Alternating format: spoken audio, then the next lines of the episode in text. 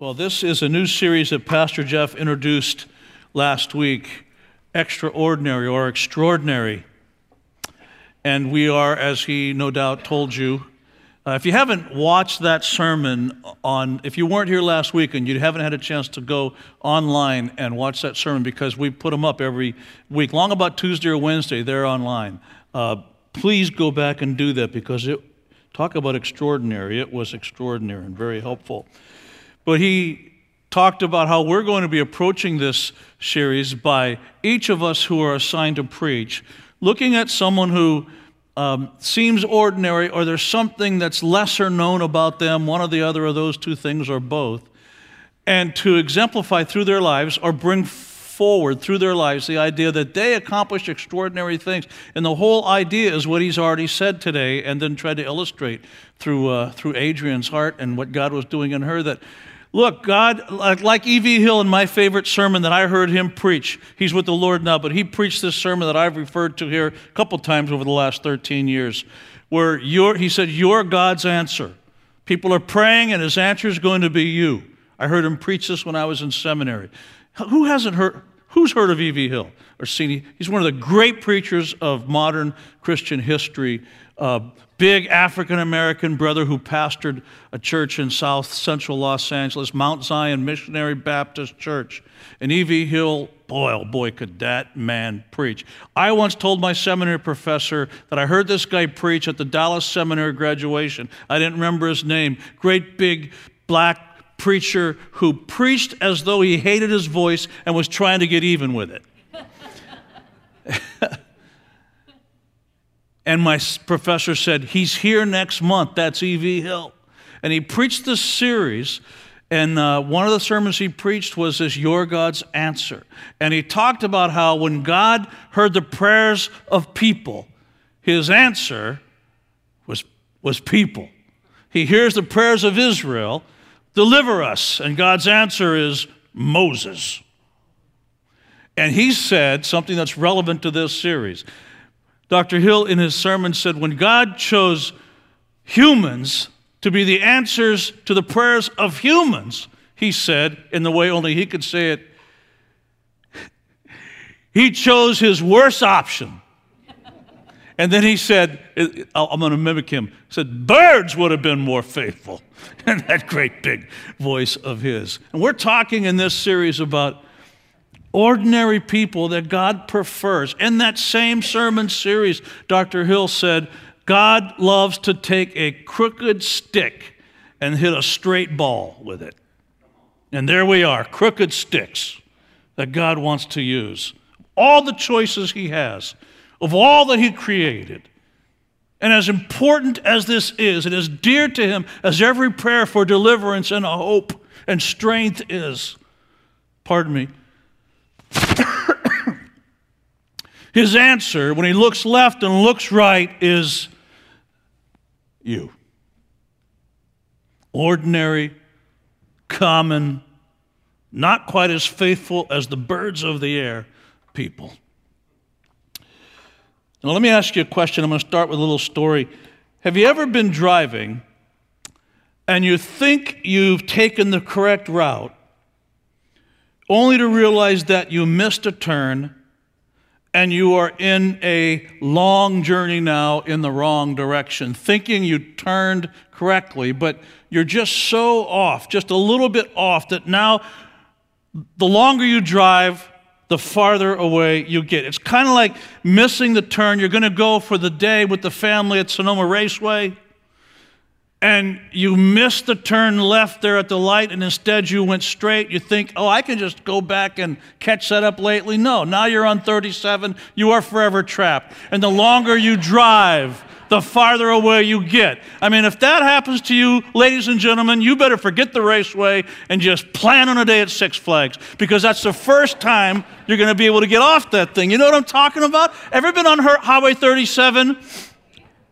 and had a truck jackknife in front of you, yeah, you're going to visit for a long, long time with a lot of people that you'd never met before while they back the tow truck up from Mare Island coming down to It's a crazy thing. Ever been driving like that? Think you turned correctly or just made a slight little mistake, and the longer you drive, the farther away you get.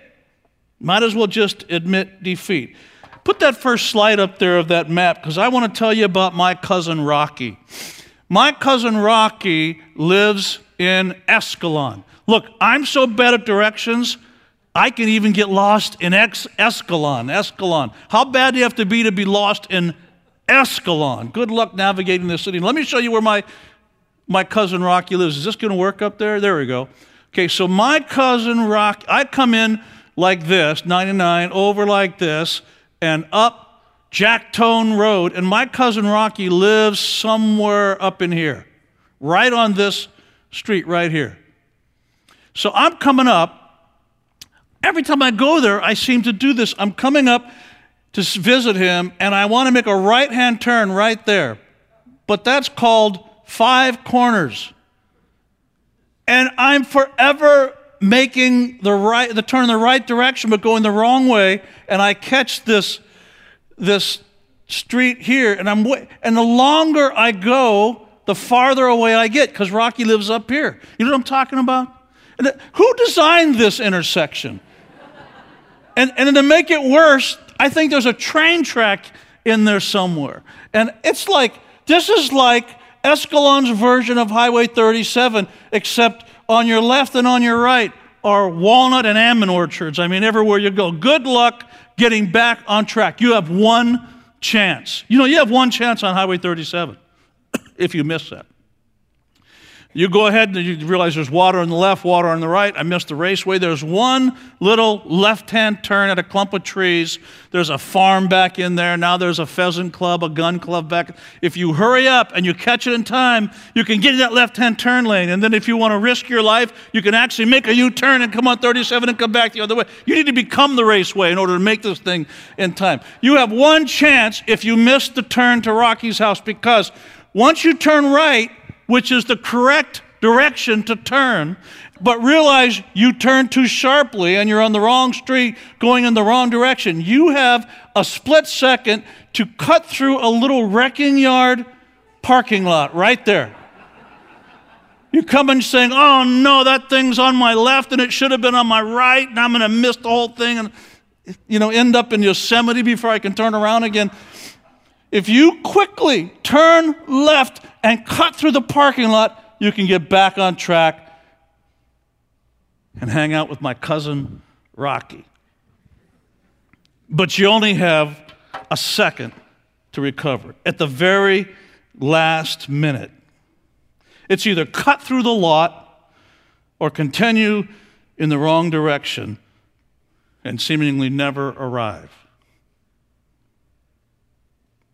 You know, we are ordinary people called into an extraordinary journey with an extraordinary God. Ordinary people called into, directed into, led into an extraordinary journey with an extraordinary God. God uses ordinary people like us to do, as Pastor Jeff said last week, to do mind blowing, world changing,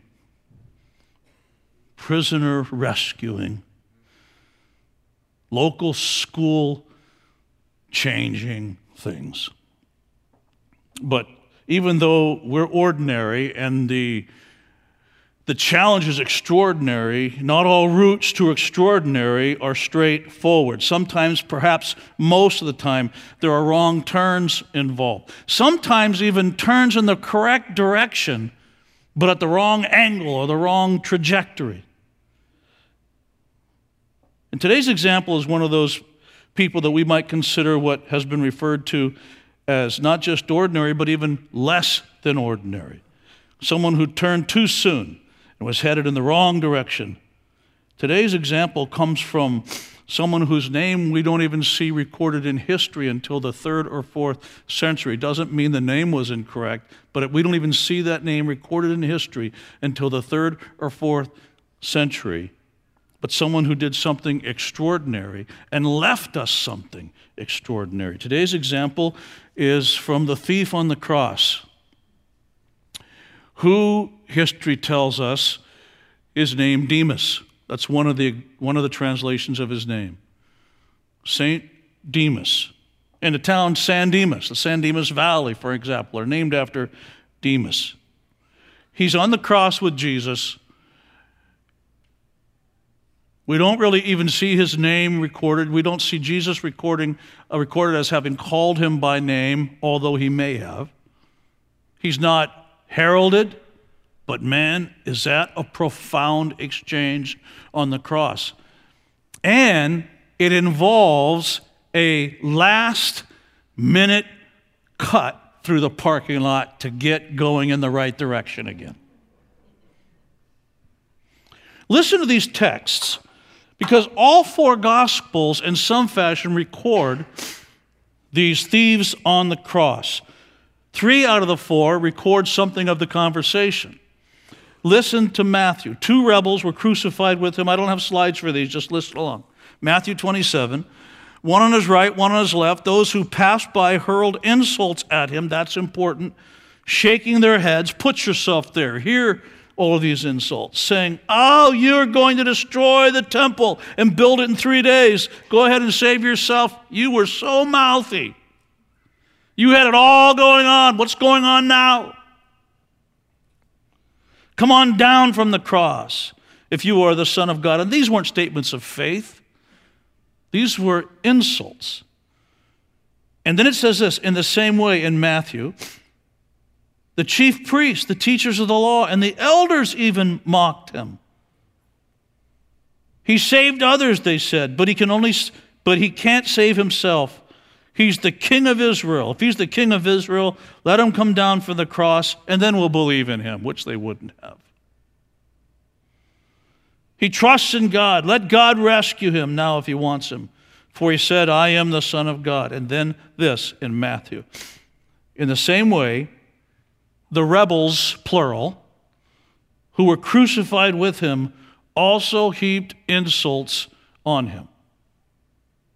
Mark's record Mark 15. They crucified two rebels with him. They were two rebels or two thieves, uh, two, uh, uh, two in opposition to the normal way of doing things. One on his right, one on his left. So Jesus is in the middle, as you know. Those who passed by hurled insults at him, shaking their heads, saying, So, you're going to destroy the temple and build it in three days. Come on down from the cross, save yourself. In the same way, the chief priests and the teachers of the law mocked him among themselves.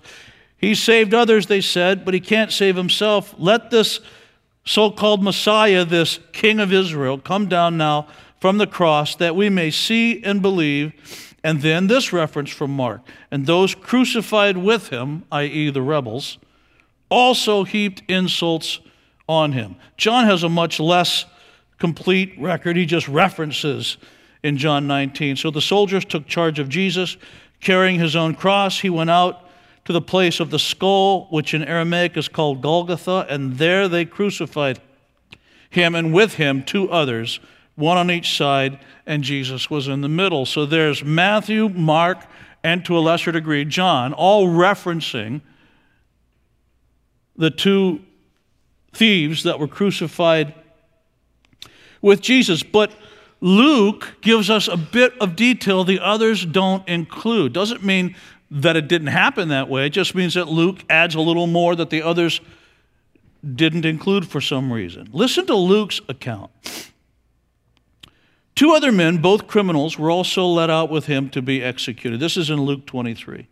When they came to the place called the skull, they crucified him there along with the criminals. By the way, to crucify Jesus means simply to start the process of hanging him on the cross. It's the whole process. Crucify doesn't re- reference the actual death, it references the process that led to his death, the whole event. So they crucified him there along with the criminals, one on his right, the other on his left. And Jesus said, So now you have the first couple of words from, the, from Jesus while he was on the cross. We have seven traditionally. These are two. Here's one of them Father, forgive them, for they do not know what they are doing.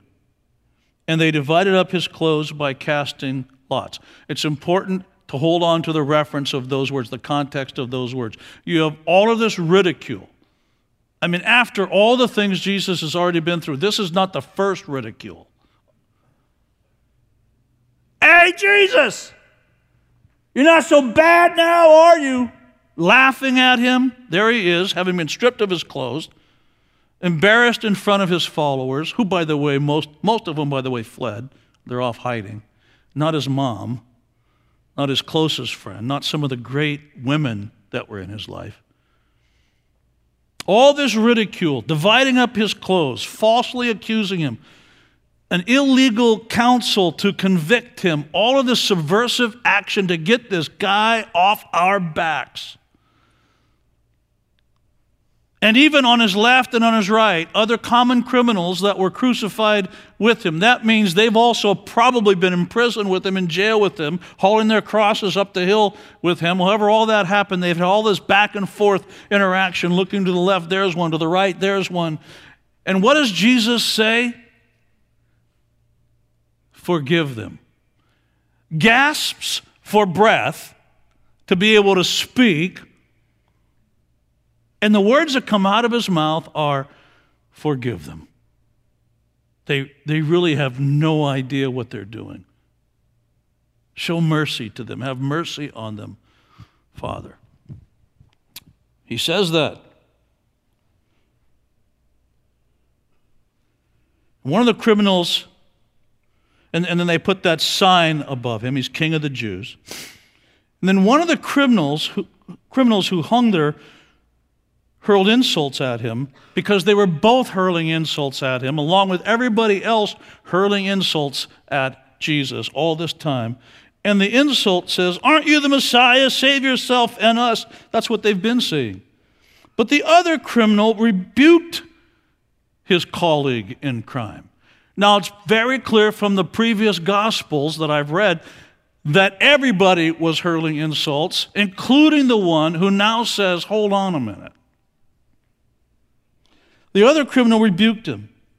He said, Don't you fear God, he said, since you are under the same sentence? We are punished justly, for we are getting what our deeds deserve. But this man has done nothing wrong. And then this he turns to Jesus. Now, again, having been among those who were mocking Jesus before, sees something and has a complete change of heart cut through the parking lot and says, Jesus, and when you enter your kingdom, remember me. And Jesus answers him and says, I'll tell you what, I'll do better than remember you you whose name has not spoken even and recorded until the third or fourth century. I'll do better than remember you. This day you will walk with me hand in hand in paradise. You are forgiven. And I think that is extraordinary. Look at the things that this thief encountered. What made this experience extraordinary? This example that Luke records for us. Because this is a thief who was arguably less than common, less than ordinary, even. And he gives us this mind blowing example of the life changing power of an authentic, humble, legitimate encounter with Christ. And what do we see going on in this guy's life? Here's one thing we see. All of a sudden, this particular rebel, this thief, owns his stuff. Now, that's extraordinary in and of itself. To meet people who own their junk, who say, Look, here's a real assessment of who I am, and I'm responsible for it, and I'm going to do something about it. Nobody else is to blame. I chose. Most, not all, but most of the things that are burdens on us, not all of them, but most of them, are the result of our own choices. I wake up in the middle of the night sweating it over something that I have, I'm facing now and I realize, oh, well, that's because I chose that. And I've chosen it three or four times in my 63 years. When am I ever going to learn? No one's responsible for that but me. I'm the one who authored this nightmare I've been having because I have to deal with this thing that's pressure on me right now. This is my choice to own your stuff. This guy owned his stuff. He says, We're hanging here because of what we did. We deserve to hang here. He's innocent. He owned his stuff. I'm getting ready to preach this, and I'm thinking, even this morning in the prayer room, I'm thinking, man, you can't, you, you don't always own your stuff. I'm praying silently this morning. I'm thinking, Art, you don't always own your stuff. I don't own, but I'm owning now, I, but I don't always consistently own the idea that Jesus is not enough for me that I can't stand to be common. I cannot stand to not be the funniest guy in the crowd. When I go to a meeting and I'm sitting alone, it bothers me. Why is that? What is broken in me? The, the, the theme for me that I've shared with you before, over and over in my quiet times with Christ and my journey toward Jesus, is always some version of God asking, Greco, when will I be enough for you?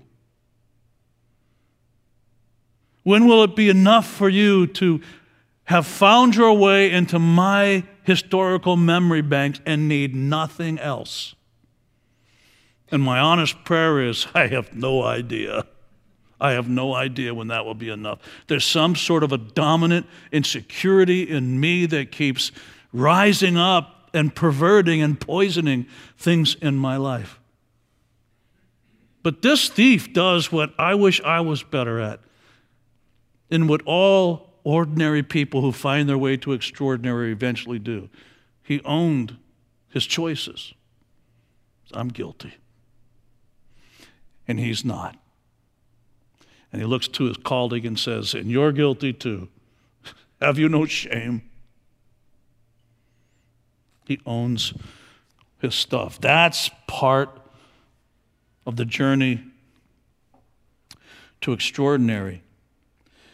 But then this, in verse 41, right around in there, in this exchange in Luke, having owned his stuff because he's been thinking for a while. And actually, some, some commentators, some historians are saying, boy, you know what? We shouldn't exclude the possibility that this particular thief, before he was arrested, heard some of the teachings of Jesus before. He might be coming back to something he's been thinking about for a while and then chose not to go toward because he turned too sharply in the wrong direction. But his heart is softened. And I ask the question what accounts for the difference? Obviously, the Holy Spirit, but in terms of what this person is aware of and what he's thinking about in that moment, what accounts for the difference? Now, there's a period of about, period, period of about six hours, five or six hours, between the time they hoisted Jesus on the cross and the time he gave up his life. So this is not a short exchange. Plus the time they may have spent together uh, in, in jail and walking together and talking together. We don't know that that thief did not see some of the ways Jesus was treated when the crown of thorns was put on him, when he was ridiculed before the crucifixion actually began. We don't know. But how do you account for the change of heart? Because he softened his heart, which is also one of the steps in the journey toward extraordinary. A tender and broken and contrite heart, Lord, you'll not despise.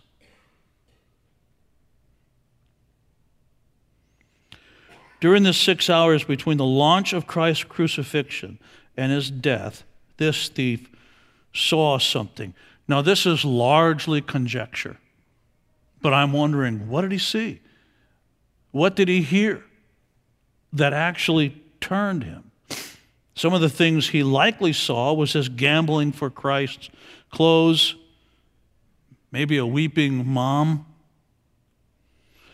a loyal friend at the cross. If, he, if this thief did sort of follow the crowds a little bit and at least from a distance hear some of the teachings of Jesus during the years beforehand, he heard some of the people yelling praises and saw some of the healings. We don't know, but maybe. And he's thinking, well, what a difference between the ticket was hard to get back then, but they're giving them away now to see Jesus. But he sees a loyal friend at the cross, an eclipse of the sun, as some of the events that happened on that day Jesus was crucified. But what stands out to me, and again, I'm guessing here, you go ahead and use your holy imagination. But I know, I know he hears those words Father, forgive them. But they don't understand what they're doing. They're like kindergartners running around mocking somebody that dressed funny. And they don't understand that when they become adults, they'll wish they hadn't done that. Have mercy on them. I wonder if that thief who has a change of heart, who softens his heart, wasn't taken by the deep level of mercy, the expanse of mercy, how wide open Christ's arms are, not only by force, literally, but by desire in his own heart to receive anyone who will show him the slightest expression of faith, love, and longing. And I wonder if it isn't that in part, or that, that causes that thief to say, No more mocking coming from my lips. He's innocent, and look what he does. He forgives. How do you do that? I wonder if he could forgive me. No, he couldn't. But maybe, he, no, he couldn't. And you got this little thing in this thief's heart. Maybe. But he doesn't even dare say, Would you forgive me too? Do you include me in that statement? The best he can do is say, When you enter your kingdom.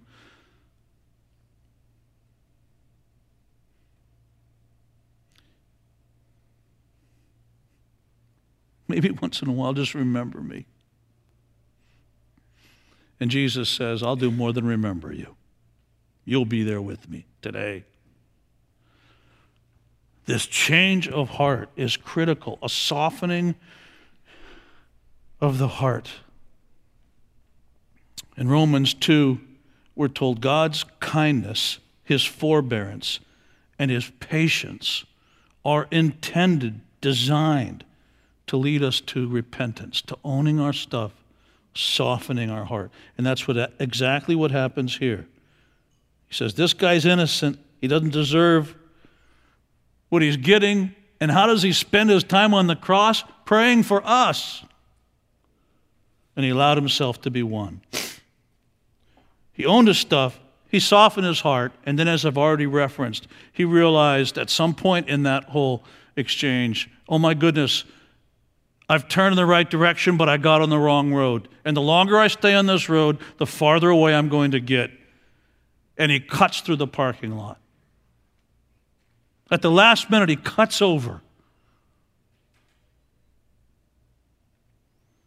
He realized he had made some bad decisions, and he asks Jesus, however tentatively, for a second chance. Probably not, but is there room for me? Is sort of in his request that Jesus remember him. And what does he receive? He receives what Christ always longs to give Always. Without restriction, without hesitation, without a second thought, regardless of what you've done to not deserve it, whatever, regardless of what we've done to uh, deserve whatever punishment it is we think we deserve or whatever we're getting, He longs to offer mercy. Mercy, mercy, mercy. Why? Of course there's room for you in my heart. Of course. Cut across. The longer you stay going that direction, the farther away from me you get. Cut across the lot, man. Cut across. Even if the light's red, run it. I saw our worship leader Michael run the red light this morning, so I had to make a little reference. right in front of me. Hang on a cross for that, I tell you.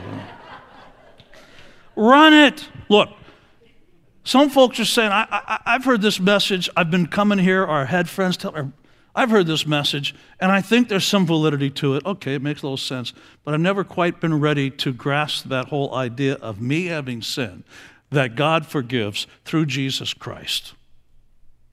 Jesus is a great philosopher, and his way of life is better than the way of life we were living. I can get into that, but this finding new life in Christ by asking him to remember me and forgive my sin and give me new life and let's start over and you become my savior, whatever the language is you want to attach to it. I just, for some reason, haven't been ready to go there. But maybe today you are ready to go there. Maybe today's the day you're saying, Why would I stay on this road when it doesn't lead me to Rocky's house? There's my chance to cut over. I want to go to the raceway, not Six Flags. May I encourage you to make a decision to ask Jesus, hey, is there room for even me in your heart while I'm on parole? Given what I just did in my family and my marriage, or to my kids, or to my friend, or to myself this last week, is there hope for me? Could you even love this wreck? As often as I've rejected you and denied you, as much pride as I find raging in me, as difficult as it will be to practice humility and to serve others, and all these, is there room for me? Because I guarantee you, just like I can guarantee you that we're here in this room right now, Christ's answer has not changed. You're not so ordinary, so irrelevant that He doesn't want to do something spectacular in you. He will say, Come.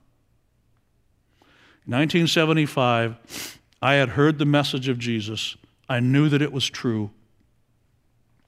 I'd heard it all my life.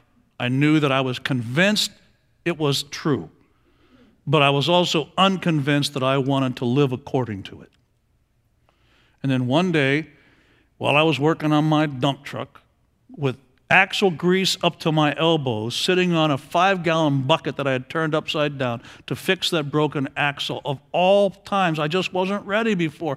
But on that day and that moment, all by myself in our truck yard over by University of Santa Clara on a rainy day, for whatever reason, I hadn't been listening to a radio preacher or reading my Bible or anything that morning. I'd been dreading the fact that I had a broken axle and needed to get it fixed today so that I could show up with my truck for work on Monday. That's what I was doing on that day. And sitting there that day, all of a sudden the thought comes to me Hey, I love you.